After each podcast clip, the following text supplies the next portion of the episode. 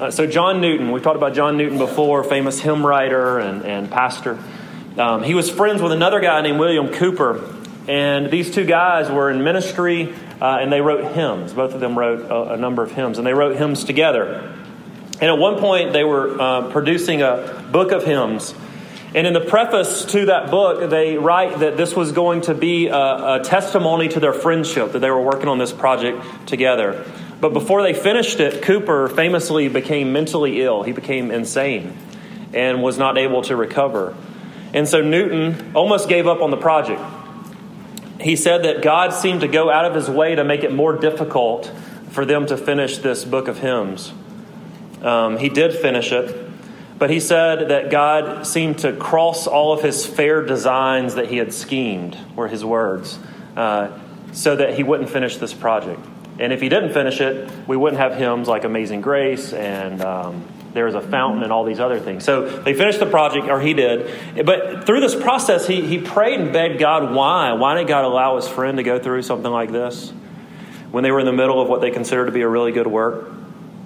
He wrote the hymn, I asked the Lord, in the middle of this process. I asked the Lord that I might grow to talk about what it looks like to trust God's good work amidst the real struggles in life. It's a song that we sing in RUF. Um, I ask the Lord that I might grow in faith and love and in every grace, might more of His salvation know and seek more earnestly His face. And then throughout this hymn, God takes Newton on this sort of roller coaster ride of emotions. He, he begins to wrestle with his own sin, he wrestles with his own shame and despair, his own hopelessness. And then in the last few verses, I want to read the last couple of verses. Newton writes, Yea, more with his own hand he seemed intent to aggravate my woe, crossed all the fair designs I schemed, cast out my feelings and laid me low. Lord, why is this? I trembling cried, Will thou pursue thy worm to death? Tis in this, tis in this way, the Lord replied. I answered prayer for grace and faith. And these are the final words of that hymn. This is sort of the voice of God. These inward trials I employ from self and pride to set thee free and break thy schemes of earthly joy that thou may seek thy all in me. It's a really important line that thou may seek thy all in me. There's two conflicting narratives here at the end of Jonah. It's the narrative of what Jonah wanted God to do, and the narrative of what God wants God to do. And at times, these are conflicting narratives, even in our own lives, right?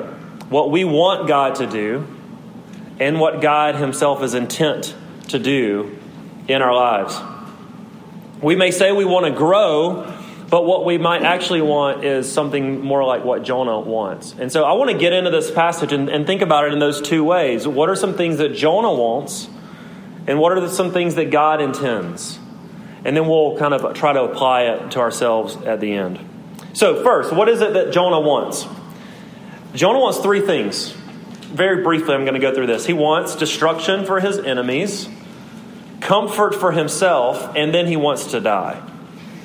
Those are the three things he wants there in the text, right? So he wants destruction for his enemies. I, I, know we've dealt with this plenty of times before if you've been with us, but Jonah just can't shake it. He keeps bringing it up. Verse 5 says that Jonah goes and he makes a shelter for himself outside of the city. Now, this would have been a shelter he made of like mud or something and shrubbery. Not a very good shelter, but good enough working with what he had.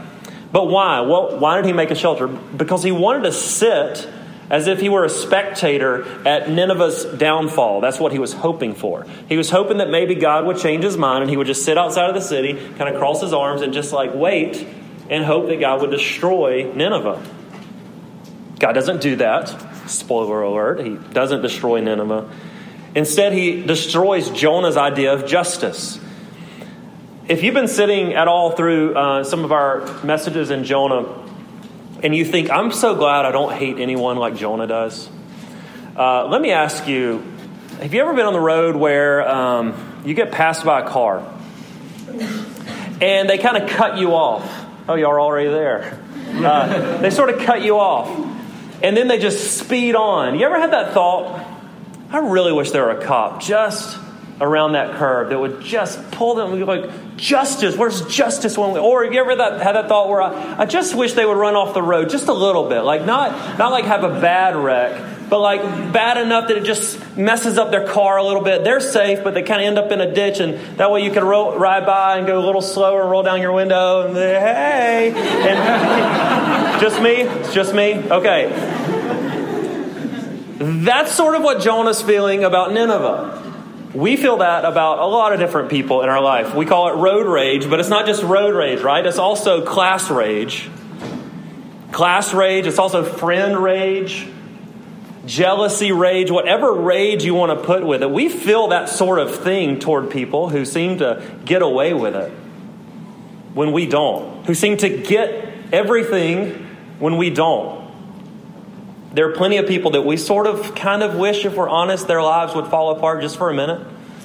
So I'd feel a little bit better about mine. May just be me, but maybe you're there too. And if we think about God's grace for them, it sort of drives us crazy. And so you can kind of get why Jonah wants to build a mud hut and watch and hope that it sort of falls apart. That's what he wants. He wants destruction for his enemies, but he also wants comfort for himself. It's interesting to me that God comes alongside Jonah in his anger for a little bit. Again, he doesn't run away. He's not done with Jonah even yet. Still, he's not done with Jonah. He's still there, still talking to him, and even in this temper tantrum, God still comes alongside Jonah and he gives him this shade booth of a plant. Now, it's amazing. The, the plant grows. Scholars debate what kind of plant could grow that quickly. Regardless, God grew a plant. And it came and it assisted the mud hut that he built and made it better. So you look at that and you're like, well, that's very kind of God to provide a better shade than even Jonah himself could have constructed. And sometimes God gives us exactly what we want. And then sometimes He takes it away, which is what He does right after this. Now, the Lord appointed a plant, and it made him come up over Jonah, was a shade for his head to save him from his discomfort. And Jonah was really glad about the plant. Jonah was concerned about Jonah's comfort. And God seemed to lean into that and let him be comfortable for a time. Jonah only wanted comfort, though, to be protected from the difficult things in life. God allowed him to experience comfort because he had a lesson for him to learn about his comfort. He wanted to actually save him from it. You see, our comfort can actually be our own undoing. Our comfort can quickly become an idol, it can become our whole purpose. Comfort may be the reason that you've picked the major that you've picked because you think that's going to lead to the comfortable life that you've always hoped to have, right? Comfort can drive so much of what we do, so much of what we avoid, the people that we avoid, the hard conversations that we avoid, the hard places of ministry that we avoid, the hard places in our lives that we avoid. Comfort can really be an idol. And we just settle for the typical paycheck, the standard marriage, the 2.5 kids, the big TV, the nice car, the good garage that shuts as soon as I pull into it, and we kind of settle into our very comfortable existence. But is it possible that God has something so much more for you than comfort? I think that's what he's telling Jonah. This is actually really frightening. It's a scary thought to lean into for a minute. God loves Jonah so much that he takes his comfort away because he wants something more from Jonah. Because right after he gets comfortable with his shade, the same God who appointed the plant, follow the wording. Did you hear it multiple times? The God who appointed the plant then appointed a worm to eat the plant. And then he appointed a wind and the sun to beam down on Jonah and actually make him miserable. The word appointed is used four times in the book of Jonah. Three of them are right here. The other time is when God appointed a fish to swallow Jonah. You've got to see that God is sovereign over Jonah's circumstances all along the way. He's sovereign over the good things that are happening, and he's even sovereign over the hard things that are happening in the story. Something just spilled behind me. Oh, okay, that's all it was. God is sovereign over a backpack spilling in the middle of a message. It's true. He appointed a plant, he appointed a worm, he appointed an east wind, and it withered away. Tis in this way, the Lord replied, I answer prayer for grace and faith. So Jonah wanted destruction, he wanted comfort, and thirdly, he wanted to die. He, after all of these things failed, when Nineveh was not destroyed, when he didn't get everything that he wanted, he just says, I want it all to end. It's better for me to die than to live. But God doesn't want Jonah to die. He wants Jonah to live, and he doesn't want him to just exist in his comfort. He wants to give him a life worth living. C.S. Lewis has this great quote where he says that God is like a careful surgeon, and his intentions are solely good, and he must cut in order to bring healing. He must cut in order to bring healing. And Lewis says the kinder he is, the more relentlessly he will go on cutting. In other words, God knows exactly the diseases that you and I suffer from. And he will cut in individual ways in order to bring about deep healing. It's a scary message. Perhaps where he needs to do surgery in your life is in the area of relationships, where God may cut out some things in order to do some healing. Or in your academics. Or maybe it's in your sense of kind of self rightness or self righteousness or pride. Where do you see God cutting? I, I wonder if you have an answer to that actually. That you see God may be at work in this area because it's gotten really difficult and I'm having to go through some hard things with it. You need to know that God works only in order to heal. He takes away only in order for you to have what you need above anything else, and that's Him. That's him. So, to save Jonah from his anger, from his hatred, from his comfort, to even save him from death, God offers Jonah something else. And so, here's what God offers Jonah He offers him compassion, He offers him purpose, and He offers him life to answer the three things that Jonah wants. This has been a theme from the very beginning, but God makes it abundantly clear now with this sort of like divine mic drop at the end of chapter 4, where God is very clear that he has compassion for Nineveh, for his enemies. I want to read that last part again, 9 through 11, when he said, God said to Jonah, Do you do well to be angry for the plant? he said, Yes, I do well to be angry, angry enough to die. And the Lord said, You pity the plant for which you did not labor, nor did you make it grow, came into being at night and perished in a night. Why should I not pity Nineveh? That great city in which there are more than 120,000 persons who do not know their right hand from their left, and also cows. It ends with cows. The book of Jonah ends with the word cattle. So God confronts his prodigal, self righteous prophet, and he says, So you pity the plant that you didn't do anything to make grow. Yet you have no pity for all of these people who do not know their right hand from their left. This is like an old idiom that basically means they're spiritually ignorant, they're lost. And he says, You pity a plant, but Jonah, you don't pity people? In other words, God's saying that's messed up. God has compassion for Nineveh, the great city. That's astounding to us because if you remember in our study, if you were here, how we described the Assyrians, they were brutal, they're terrorist, they're unjust, awful, awful people. Yet God has compassion for them. He sees them as Jesus sees the crowd in Matthew 9, where he says he sees them as harassed and helpless, like shepherdless sheep. And it says Jesus has compassion on them. God has compassion on the Ninevites. In other words, what when we see helplessness, God sees a way. When we see hopelessness, God sees a plan. And when we see worthlessness, God sees beauty. And He has compassion even on His enemies. God offers compassion to Nineveh, and He offers it to Jonah. And all along the way, God has been offering to Jonah something that he has just not been able to accept, and it's this it's, it's a purpose, it's a mission. From the very beginning of the story, God has been inviting Jonah to be a part of the greatest mission the world has ever known. And he just refused. Yes, he reluctantly ended up going, but then he hated what happened when he preached this message. God's been offering him this opportunity to carry the message of God's mercy to a lost and dying world, and Jonah hated his mission.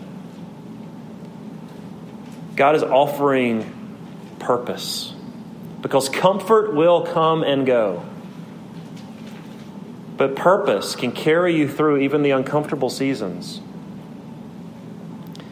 And with this purpose, I think God is offering Jonah a reason to live, to know that his life isn't just about him. God has given him something so much bigger than himself to live for, to fight for, to make God's name known across the earth. And then the story just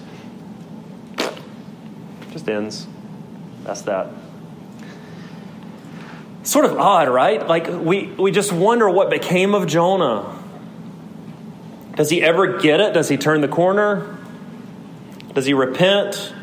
Maybe does he become like best friends and roommates with some Ninevites and like they work it out? I don't know. We don't know. God hasn't told us.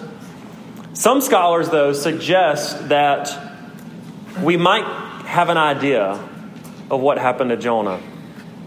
Let me illustrate it this way. Last week, our oldest daughter was in this little play that she takes. She takes classes at the Clemson Little Theater and they do these drama camps for like five weeks at a time, and it's really cute. So she was in there with five other little eight year olds, seven, eight, nine year olds. And, uh, and so they come up with this play and they're given a script and they're all given little parts. And, and then on the fifth week, they do a performance for the parents. And so we were there last Monday night. Uh, and by the way, Lucy, who's in this play, gave me this illustration. She like thought of this. She was like, "This is really good for what you're talking about." So this is she's dead on. You ready? So here's what happened. They're in this play last Monday, the, the setting of the play was that there were these um, five girls who were going on a camping trip and they were going camping. They had their pajamas on, and they were carrying little backpacks and stuff, and they had pretend tents on the stage. And then there was this one girl who was the narrator of the story, and so she was kind of reading what was happening to the five girls who were on the stage. The narrator is off to the side of the stage. So we're watching this unfold, and they're going back and forth. They go into their tents, they set up their sleeping bags, they come back out and do the campfire. They go into their tents, then they go on a hike, and then so it's just kind of this back and forth of what they're doing on their camping trip. But every time, here's the, the conflict of the story. Every time they go back into their tent, something's different. Something's moved and changed every time they walk back into their tent. Then they walk back out and they kind of figure out what's going on, uh, or they don't figure out what's going on, and they're like, Who's messing with our stuff? In the end, I'm going to just fast forward, spoiler alert, in case you ever see this play in the future, coming to off Broadway, uh, the year 2027. Here's what happens in the end toward the end of the story, the narrator, as she's telling the story and the girls are off on a hike, she moves to the center of the stage. And as she's telling the story, she sits down in the tent and she starts messing with the stuff. And they all come back from their hike or whatever, and they come back on the stage and they're like, and they call her narrator? What are you doing in the tents? And she said, I wanted to go on the trip too. And there she was in the middle of the tent. The narrator, get this, writes herself into the story. What happened to Jonah? Well, some scholars suggest that the only reason we know anything about Jonah is because he's the one telling the story. It's interesting to think about. We don't have evidence of this. God doesn't tell us exactly, but it makes sense in some ways. How else would we know about God, the personal conversations Jonah had with God? You know, how else will we know about this prayer from inside the belly of the fish? But if Jonah's the one telling the story, it's so interesting because he is not the hero. He's not the hero of the story. I think it would take an amazing amount of humility and understanding of grace to tell this story about yourself. He tells himself, he tells the story of himself as a reluctant prophet who had a lot to learn. But even though Jonah may be the one telling the story, it's never really been about him from the beginning. Each week I've tried to make a connection to how this story points us to a greater prophet who has to come, a greater Jonah. And we see that even tonight. You see, Jonah, he failed in his mission. He hated his enemy and he ran from his call. And even once he sort of powdered his way into Nineveh and preached the message and they repented, he still waits to see if God will eventually kill them off. But there's a better prophet of God who would soon come along and he would not fail in his mission. He would not hate his enemies or run from his call. He would leave his home. He would leave behind his comfort. He would have compassion on those who hated him. Jesus Christ is the true and better prophet. He's the true and better Jonah. And Jesus is the one who's written himself into the story of our lives. Not just on the side telling the story, but he's right in the middle of it. To quote Russell Whitfield once more, he said that Jesus, no, Jonah recoils at the redemption of sinners, but Jesus rejoices in the redemption of sinners. Jonah asked that he might die because he loathed the salvation of his enemies, but Jesus asked that he might die because he loved the salvation of his enemies. Jonah was angry enough to die, but Jesus was loving enough to die. And as Jonah went outside the city to await its destruction, Jesus goes outside of the city to hang on the cross to absorb our destruction. Isn't that beautiful?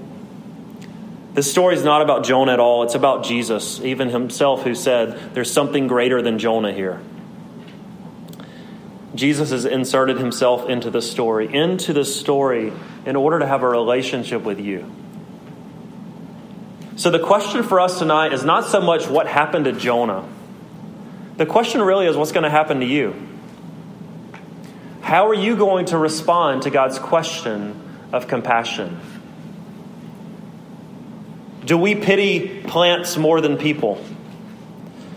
Do we care more about our own comfort than God's purpose? Do we see God's compassion and do we have a desire to make that message of mercy known to the world around us? That's the question for us tonight. Sinclair Ferguson said that the reason the story is told in this way and it doesn't have a conclusion is, is it's because it's on us to write the conclusion. It's on us to write the final paragraph. He says, For you are Jonah, and I am Jonah. We recognize in ourselves the story of this man's life. We stand together in need of the mercy of God to enable us from this day on to be obedient to his commands and to live to the praise of his glorious grace. So, in other words, if you've ever identified with Jonah at any point in this story, I hope that you'll identify with Jonah even in its conclusion. We are to write the final paragraph. And so, what I want to do as we kind of end this series is just give, I'm going to give four specific sort of closing points of some ways that I think this applies to us, and particularly this chapter, where we find ourselves in the Jonah narrative.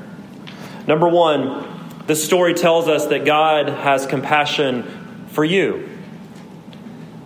I don't know how you see God, especially when it comes to seeing your own failures. I don't know if you see God as angry with you all the time, as sort of impatient with you, as writing you off because you really screwed up this time. Do you know that He has compassion for you? I watched this movie just a couple of weeks ago. It's on Netflix called Chappaquiddick. And it's a recent movie that tells the story about Ted Kennedy. It's an amazing, true story about the U.S. Senator Ted Kennedy a couple of years before he was going to make a run for president, just like his older brothers had both done. And this thing that happened, this event that really derailed his career, at least toward the presidency, is the thing that kept him from being president, most likely. When he was um, hosting a, a party for a lot of his staffers off on this island, Chappaquiddick Island, near uh, on Martha's Vineyard. And um, he was driving a young staffer, I think she was a 28 year old, named Mary Jo Kopechne.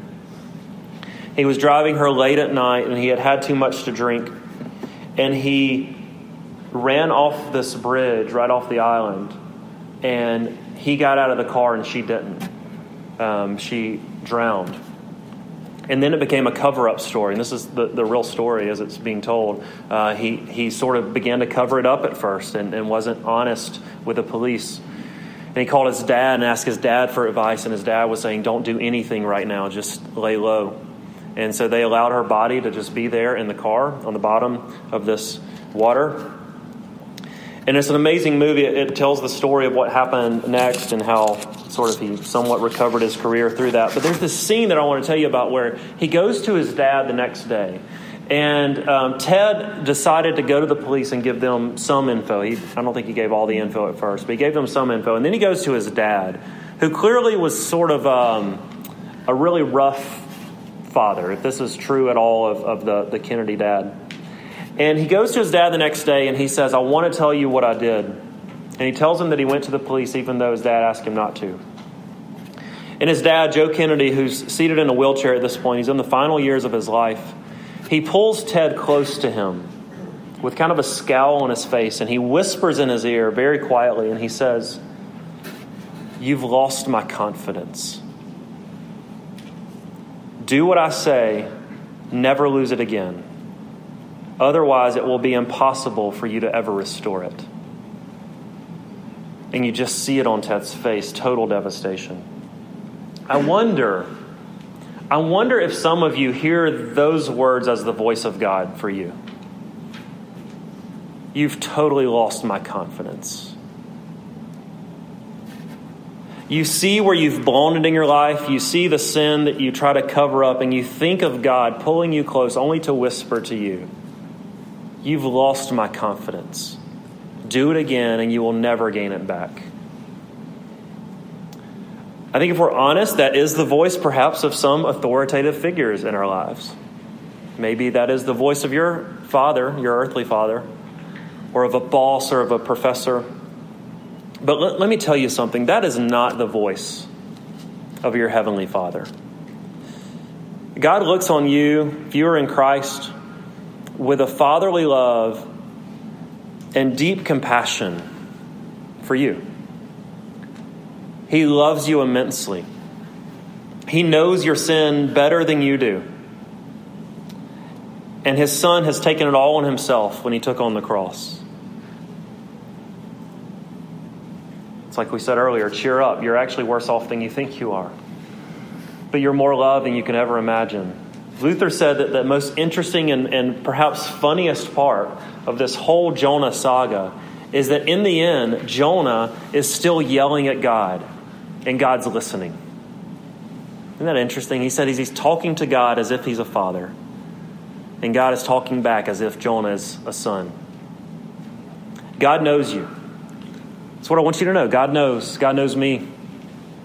And He loves you as a son or daughter because of His Son, who has died so that you might live and so that you might fight against sin and so that you might participate in His mission. And that's the second thing. The second implication is this story tells us that we have a mission to participate in, too.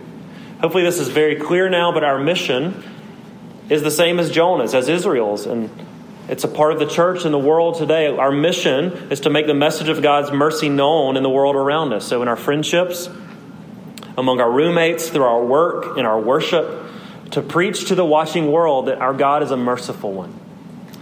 He's full of grace, deeper grace. Christians are simply called to live lives that are different than the world around us. And I know that's a struggle in college. I know it's an honest struggle. But there's a sense where if you're a Christian, your life actually should look different than your neighbors who don't know Him. Sanctification means you are set apart. And so we preach God's love by living out of God's love, obeying His commandments, honoring Him in what we do, in our relationship with others, offering forgiveness, standing up for justice, living out of grace. That's our mission in this world. So that's number two. Number three, the third implication is this story tells us that God wants us to live life to the fullest. Later, Jesus comes along and he preaches that the enemy comes to steal, kill, and destroy. He wants to take life from you in very attractive ways. He wants to steal, to kill, and destroy. But Jesus says, I have come that you may have life and have it abundantly. That's his whole goal for us is that we would be found in Christ, living an abundant life. He gives us life in a way that nothing else can. And so that means we have to begin seeing that all of the things that we often run to for life can never really provide it. Ultimately, can't provide life on that deepest meaning. Even relationships, as good as they are, can't provide the deepest meaning for life. Even fun, can't provide the deepest meaning. Our grades and our career will let us down at times, but Jesus comes that we may have life and life to the fullest.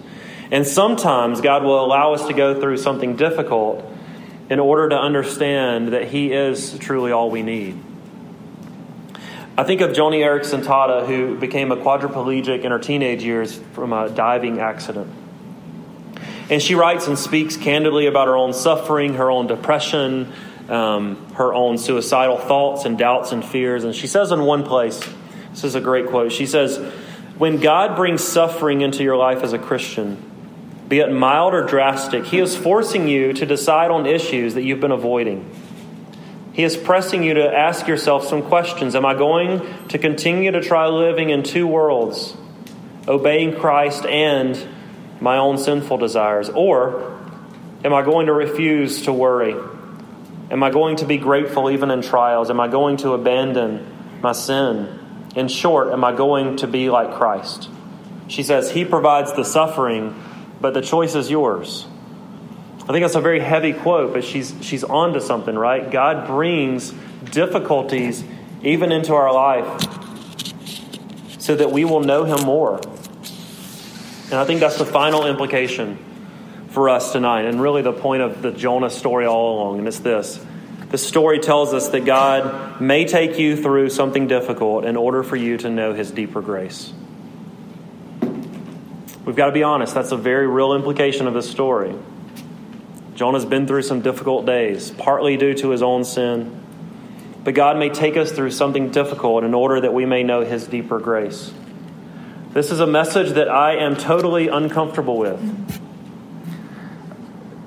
I know it's been true in my life, though. The seasons of not knowing, seniors, the seasons of not knowing, it's a hard place to be. The seasons of experiencing real loss, the experience of seeing how my sin affects others. Sometimes God allows us to go through difficult seasons so that we might understand His grace more deeply. And some of you know that to be so true. I know many of your stories, I know the things that God has taken you through. Um, and I have a ton of respect for so many of you. The tremendous pain that you've lived through, the chronic suffering, illnesses, deep loss, heartbreak, panic attacks, getting caught rejection, addiction, times of not knowing. And I, I do want to speak to seniors because I love y'all. I know that there is like a group freakout thing going on right now, right?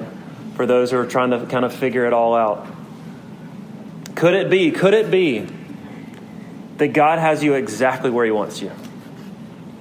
Could it be that He is so kind to you? to call you to wait and to look to Him in your waiting. He has you right where He wants you so that you might understand His deeper grace for you in this season. That He might actually be, to quote Newton, crossing all your fair designs you've schemed. It's a great quote, isn't it? Cross all the fair designs I've schemed so that you may find your all in Him. I end with a story it's the story behind maybe one of the most famous photographs in all of history. Uh, have you ever heard of the, the Napalm Girl?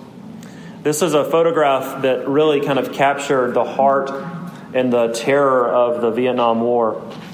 In 1972, after a napalm bomb was dropped in the middle of the village of Trang Bang, there's this photo taken. And in the background of the photo, you, some, you've most likely seen this. It's literally one of the most famous photographs in the last 50 years. In the background of the photo is um, smoke everywhere, just kind of this cloud from the bomb. And then, eh, sort of in front of that, are some soldiers who are walking with guns in their hands, pointed toward the kids that are in the forefront, the foreground of the photo. And it's these, I think there's five kids, all maybe 10 and under. And right in the center of the photo is this one girl who became known as the Napalm Girl. She's nine years old, and she is um, she's covered. We don't see it, but she's covered in the explosives, and she's naked because she's been running. And her head and her neck and her back and her arms have been scalded, and she's been really injured. She's nine at the time, screaming in agony. And this picture really began to be circulated widely across the world. It won a Pulitzer Prize, sort of encapsulating in a picture the horror and devastation of the war. But there's something so interesting I've learned about this girl in the picture, the napalm girl. She survived, and after she lived in the hospital for over a year after this was taken, she had nearly 20 surgeries. Um, she survived, and she grew up. Her name is Kim Phan. And she actually became really religious after this. Really interesting to read her story. She turned to all sorts of religions, as many as she could find, to try to figure out and, and sort of bring meaning to all the things that she had been through, the suffering that she had experienced. Uh, she later admitted that she just felt so empty. She felt no peace or joy after all of her searching. She tried to make sense of all of this. And Then it was through a family member that Phan uh, visited a Christian church. And at one point, she was handed a Bible and she began to read about this God of the Scriptures. And she learned about a God who met people in their suffering, who even loved broken people like her with broken stories. About a Jesus who drew near to the weak, and she was converted. She became a Christian, and she said that for the first time she found peace and joy and security. And for the first time, she didn't just want to die. So then she became, as she continued to grow up, she became this renowned speaker and still speaks all over the world. She lives in Canada. She travels all over the world t- telling her story. She actually went to Washington, D.C., and told her story on the anniversary, one of the anniversaries of the Vietnam War. And she spoke to, get it, her enemies who dropped the bomb about forgiveness from a Christian perspective. It's amazing. In her book, I want to read you a quote. She recounts how people at her talks will come up to her when they learn who she is and they learn that she was the girl from this famous photograph, and they'll say, We prayed for you. We prayed for you. And she tells them, Those bombs led me to Christ. I think that's one of the most amazing sentences I've ever heard in my life for this woman now in her 50s to look back at her childhood and say, Those bombs led me to Christ. Now, I don't know how to make sense of that in my mind, but I know she's right. Here's what she says in her book. She says she looks at the pictures now and she cries over that little girl. She says she cries tears of joy as she thinks about God's plan for that little girl. She writes, I look back at that picture, how ugly I was, I was naked. I was in agony. I was so hopeless, crying out, What would happen? Why would this happen to a child? But then she turns this into a prayer in her book and she says, Lord, you allowed that to happen to me. In the middle of that, you were there and you saved me. It changed my life completely, turning darkness into light, hatred to forgiveness, from joy, no, from sorrow to joy, and from hopelessness to hope. Here's what I want to leave you with as we end this series. I don't know what the story is, but I do know, do know that God is writing a story in your life right now. And it's a story that moves from darkness to light, from sorrow to joy, from hopelessness to hope. And God may take you and may be taking you right now through a very difficult season. He invites you to sit, to listen, to watch Him at work, to believe that He is writing a narrative for your good and for His glory, and then to preach that message to anyone who will listen. That's your invitation tonight. The question for you How will you respond to God's grace? Let me pray for us.